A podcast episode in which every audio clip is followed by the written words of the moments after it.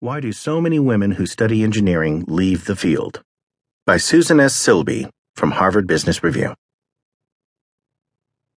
Engineering is the most male dominated field in STEM.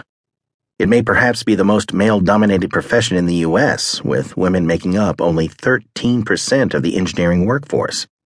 For decades, to attract more women to the field, engineering educators have focused on curriculum reform. For example, by promoting